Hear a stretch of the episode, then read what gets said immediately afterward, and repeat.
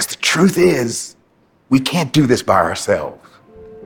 I don't have what it takes to love unconditionally constantly. Because my unenlightened self gets in the way, not my true self. It does. But with God, I can. Hi, I'm Brandon Nappi. Hi, I'm Hannah Black. And we're your hosts on The Leader's Way, an audio pilgrimage from Berkeley Divinity School, the Episcopal Seminary at Yale University. On this journey, we reflect on what matters most in life as we talk about all things spirituality, innovation, leadership, and transformation. In May 2023, nationally best-selling author Deborah Royce mediated a dynamic conversation with presiding Bishop Michael Curry and Dean Andrew McGowan. This conversation celebrated the debut of grace-based films A Case for Love, a documentary based on Bishop Curry's teachings and writings. A Case for Love is hitting theaters January 2024.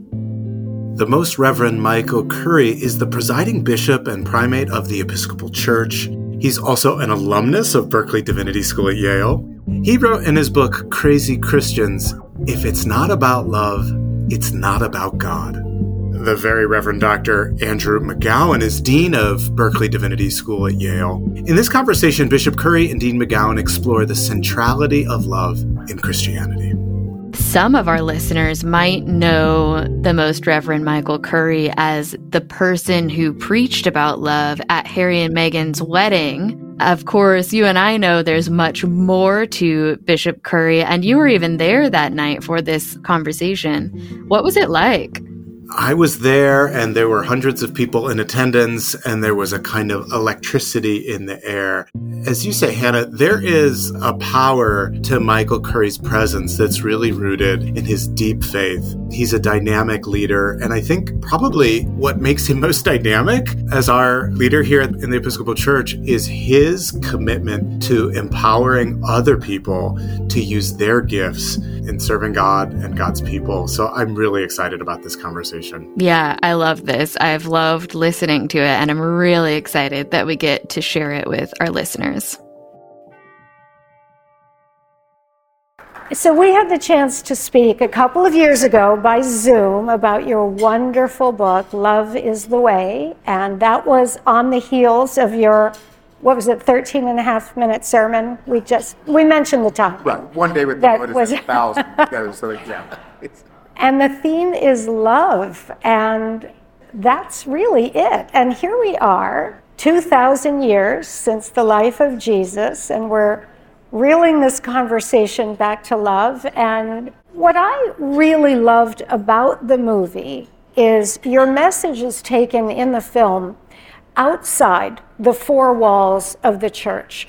My mother used to always say, charity begins in the home. And I thought that meant she was a selfish person and that you know, she just wanted to keep it in our own family. And I didn't realize that she was saying exactly what you are saying. It's what can I do today? What is the little bit I can do?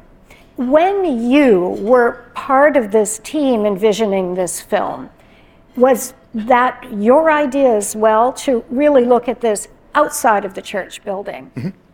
yeah, this, this was an attempt to actually move the message, uh, which is at the core of the gospel of Jesus.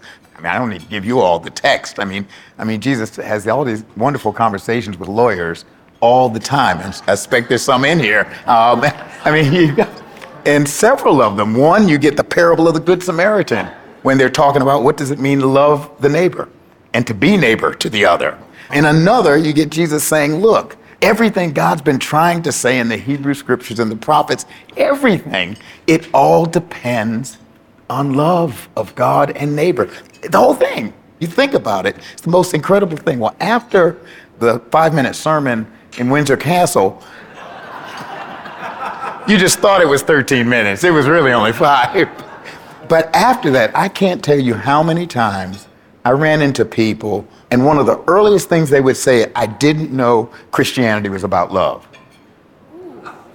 We've been keeping it, the comfortable words, inside the doors of the church. God so loved the world, or you know what I mean? And the truth is, it's the core of the gospel, which somehow hasn't gotten spread as much as it can. And so I think part of what Brian and, and everybody involved in it, what you guys were trying to do was how do we move beyond the beautiful red doors of the church and actually spread this message, which was at the core of Jesus.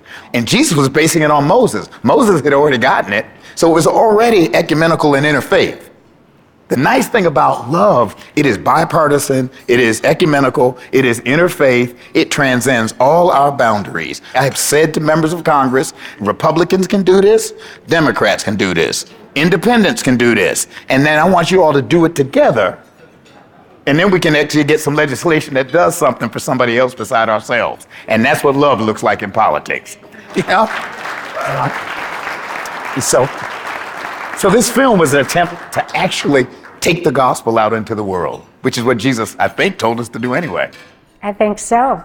So you are presiding over this incredible academic institution and a spiritual institution all rolled into one, this seminary.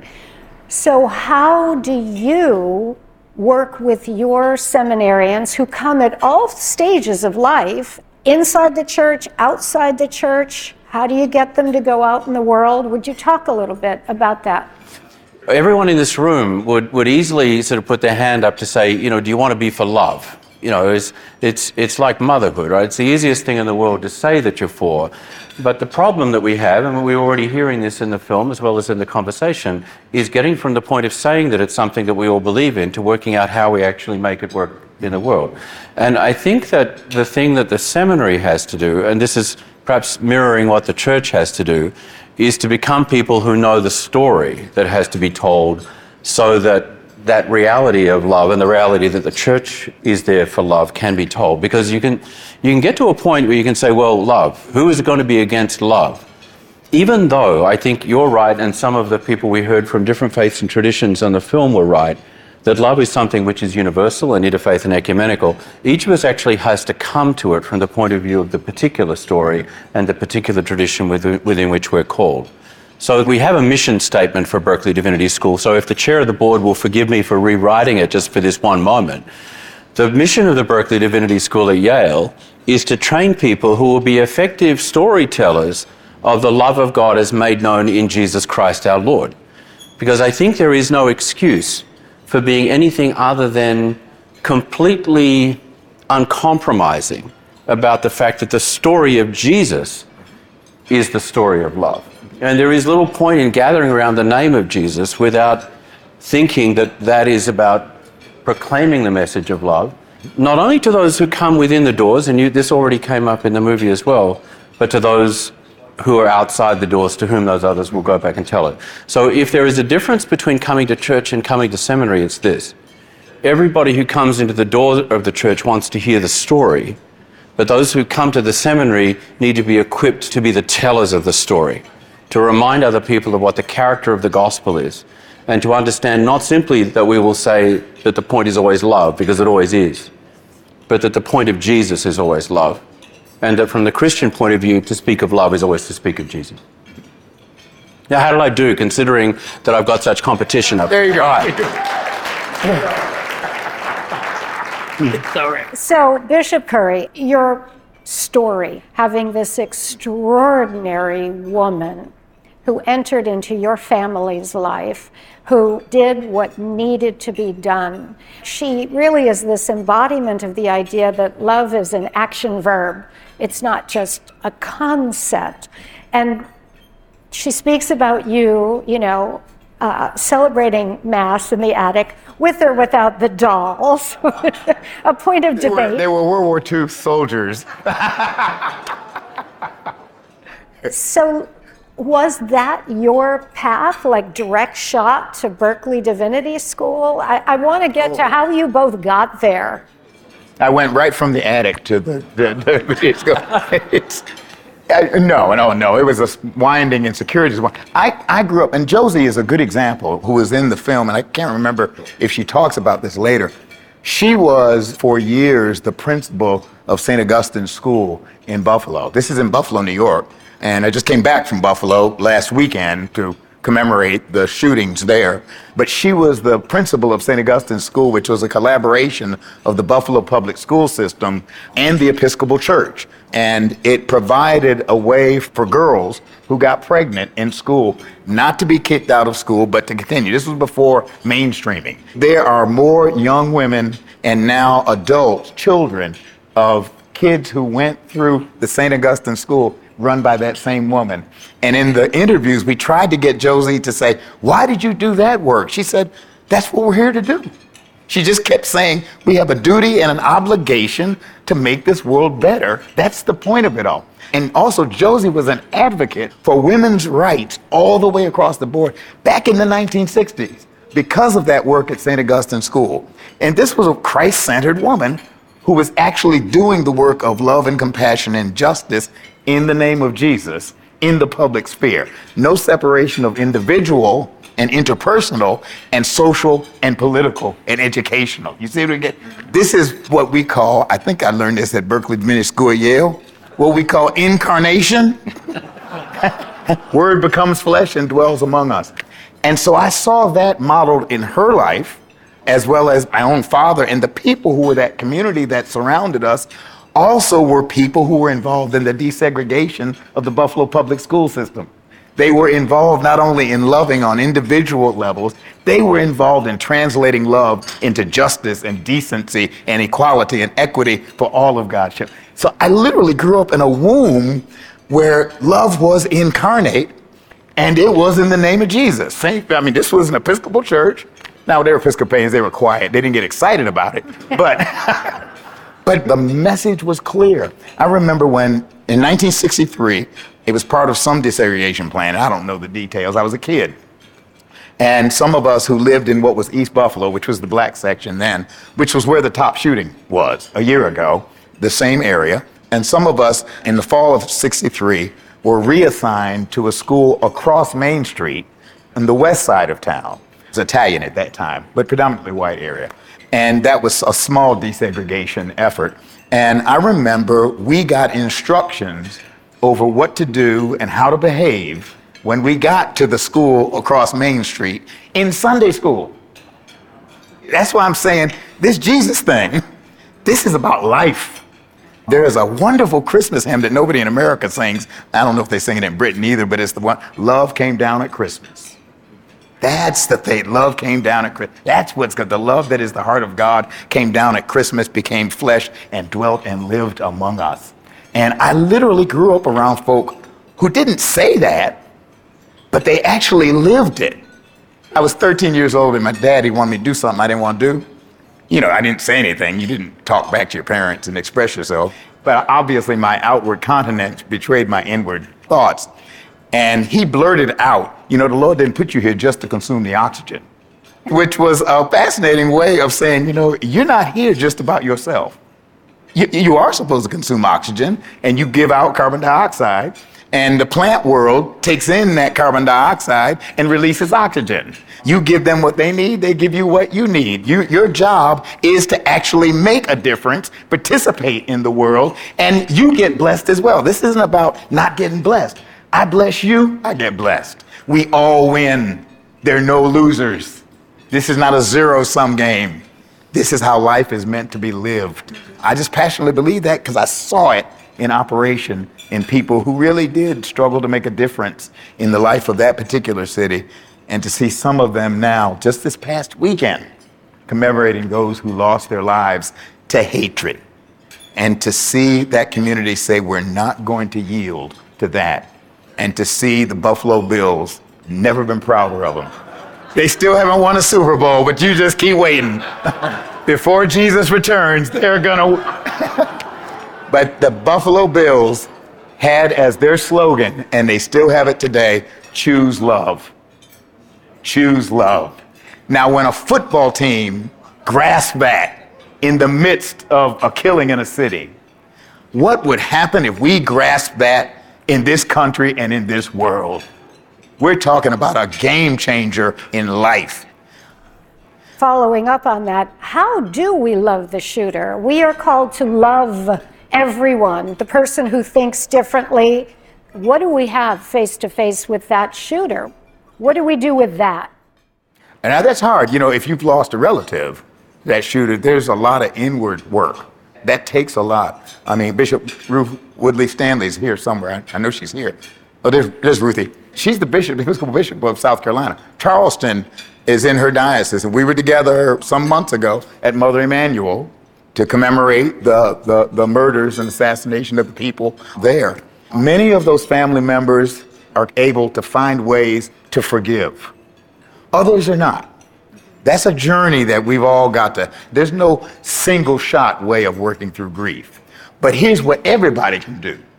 John Wesley, I'm gonna quote a Methodist. I know, I know where I am, but I'm gonna quote a But you remember he was a priest of the Church of England. He, he his was dying the he died. That's right. Right, okay. That's right. I, I, I tell the Methodist bishops that all the time. They, anyway, he, he uh, John Wesley used to say, "Do all the good you can in every way you can with everyone you can." I may not be able to get to the point of forgiving someone. That that may take time, and I may have to do inner work. But I can do all the good I can in every way I can with everyone I can, and that sometimes you have to act your way into being to do that good and live for that good. And so for people of Buffalo to say, we've got to change our community. For people of Buffalo to say, we have got to change the way social media has control over folk. Because the young man who did those killings was involved in white supremacist stuff that he learned online. He didn't learn it from his mom and his daddy. He learned it online. Now we've got to find a way to maintain freedom of speech and yet harness in negative and hurtful speech that actually hurts folk and can result in this thing. How do we find ways to have safe use of guns and yet at the same time honor the Second Amendment? As I said in Buffalo, how do we get over ourselves and look at us? And figure out what do we need to do so that we're safe in our schools, we're safe in malls, we're safe on subways, we're safe in churches and synagogues and mosques, we're safe at ball games. What must we do together? And that means stop playing the political partisan games. What must we do to make this society safe for all of us? And that may help someone move to the point of living love and eventually, even if I have trouble forgiving that individual, doing what I can that is the work of forgiveness and redemption in society.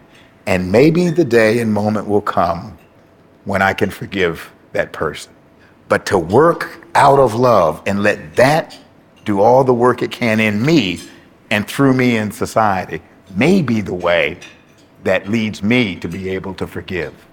I wanted to ask you that how you deal with this from the point of view of the people you're sending out there. The, the most obvious way, I think, and there are a number of people in this room who know what I'm talking about, is that when we summon them with the full authority of the dean and associate dean to morning prayer every morning, that at 7:30 in the morning they read the Psalms with us.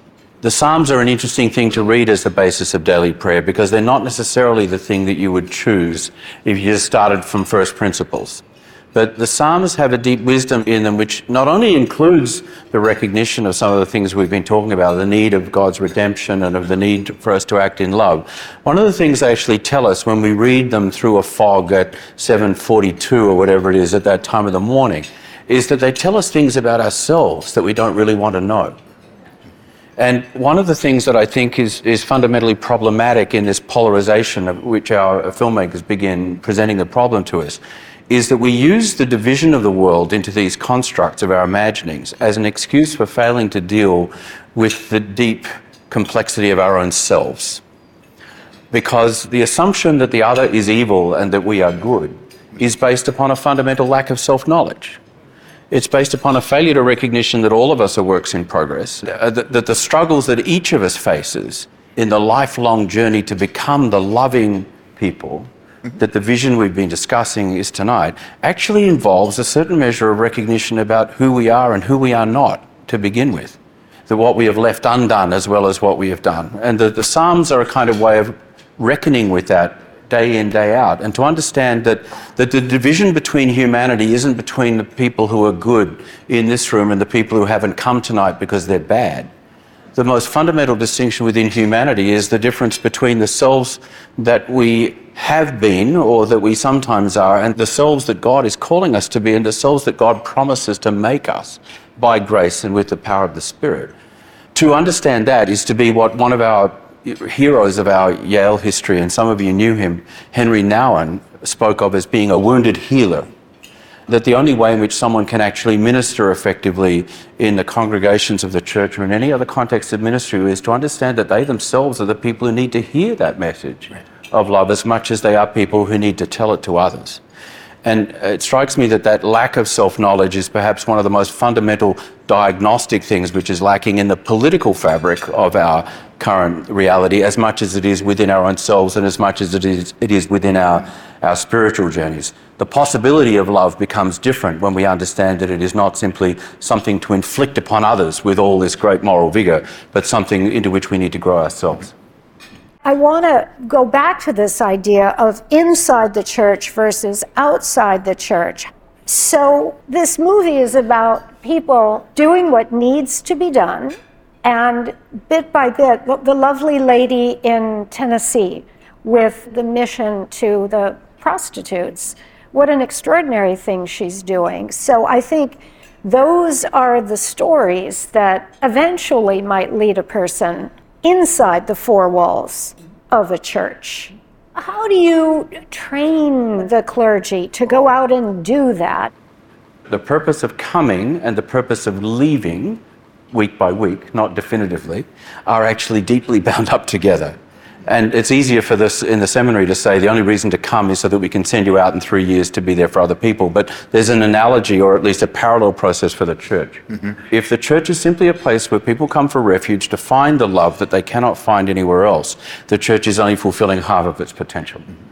Because unless people encounter the God of Jesus Christ at the sacrament of the altar and they find that they're drawn into becoming that body of Christ, which has an existence outside the doors of the church as well, then of course the whole reason to do this is lost. So, you know, Deborah, the only reason we're going to be able to give people to come to church in the future has something to do with not just what they'll find when they come in, but who they'll be when they leave. And that's true of the seminary, it's true of the parish as well. And it may be that picking up on it. And I, I'm a graduate of a seminary, but I don't teach in one. But I have a feeling that one of the struggles for us may be to remember that part of our job is to help to form worshiping, serving communities around Jesus Christ beyond the doors of the church. In other words, part of what we're called to do is actually, and this is tough, how do we train Christian leaders, ordained and lay, who see their primary job not just to pastor the flock who's there, but to actually find the flock out there and to be a pastoral Christian presence there and help community to form there that may never come through the doors of the church. That's a church, you see what I mean, that's actually living an unselfish way of being church not for who we can get to join us, but who we can get to join the movement that God, that Jesus has in the world. I used to tease, I used to, well, you know, I'm no parish priest, and, and I used to, um, the, the, the vestry would always love to have new members, but I said, you all look at a new member of the church, and you just see a dollar sign every time, just a dollar sign over one. And they know that. And, and, and when folk think, all we're worried about is, oh, our numbers are declining and we just need more people to fill up the pews. If they think that's what the game is about, that's not about love. That's about maintaining an institution. And I love this institution. My pension is tied up here. Don't misunderstand me. I love it. But that's not about, Jesus said, whoever would save his life will lose it. Whoever would lose his life, in other words, give it away yeah. for my sake in the gospel, will find it. For what does it profit a church, a person yeah. to gain the whole world and lose their soul? We must not lose our soul, and we will find it by following the way of Jesus, who was in the temple. He got in trouble there. He was in the, he was in the synagogue, got in trouble there too. Um, in fact, you look in Luke 4, he gave a really good sermon until they actually applied what the sermon meant to the folk who were there, and they said, You need to get out of town now. Uh, so Jesus was, he was a creature of the synagogue, of, of, the, of the temple, and yet most of his teaching, the Sermon on the Mount, wasn't inside the doors of, a, of, a, of the temple, it was out where the people are. Most of what Jesus does is out where they are. That's what we have to do with seminarians help them pastor and care for the flock that's already there. Uh, I, I don't ignore them. We want them because they're the foot soldiers that can go out more than even clergy. But then go out where the congregation is that we haven't met before. As Bonhoeffer said, that's a church that will find its life by losing its life and giving it away. And that's what love looks like. God so loved the world he gave. That's, So here we are. What do we get up and do tomorrow? Each and every one of us, all sitting here. How do we start our day? How do we pick ourselves up after the first person we get seethingly angry at because they don't agree with us? What do we do? How do we do it ourselves? Let me borrow from the dean. He said something earlier about morning prayer and the prayers in the morning, beginning of the. That there's something there. Dr. King in 1963 in the Birmingham campaign provided those who marched with, I mean, they used to jokingly call it Dr. King's Ten Commandments, but they were sort of 10 principles that were used to train nonviolent protesters in the way of nonviolence. And knowing that the way of nonviolence, which is the way of actually living love in a conflicted situation, knowing that that was counterintuitive, counter to our natural instinct. You hit me, I'm going to want to hit you back. Unless you're bigger than I am, then I'm going to run but, that we just have natural ways of responding. And so they knew that there's something unnatural and yet something deeply natural, but you got to go deeper to get there.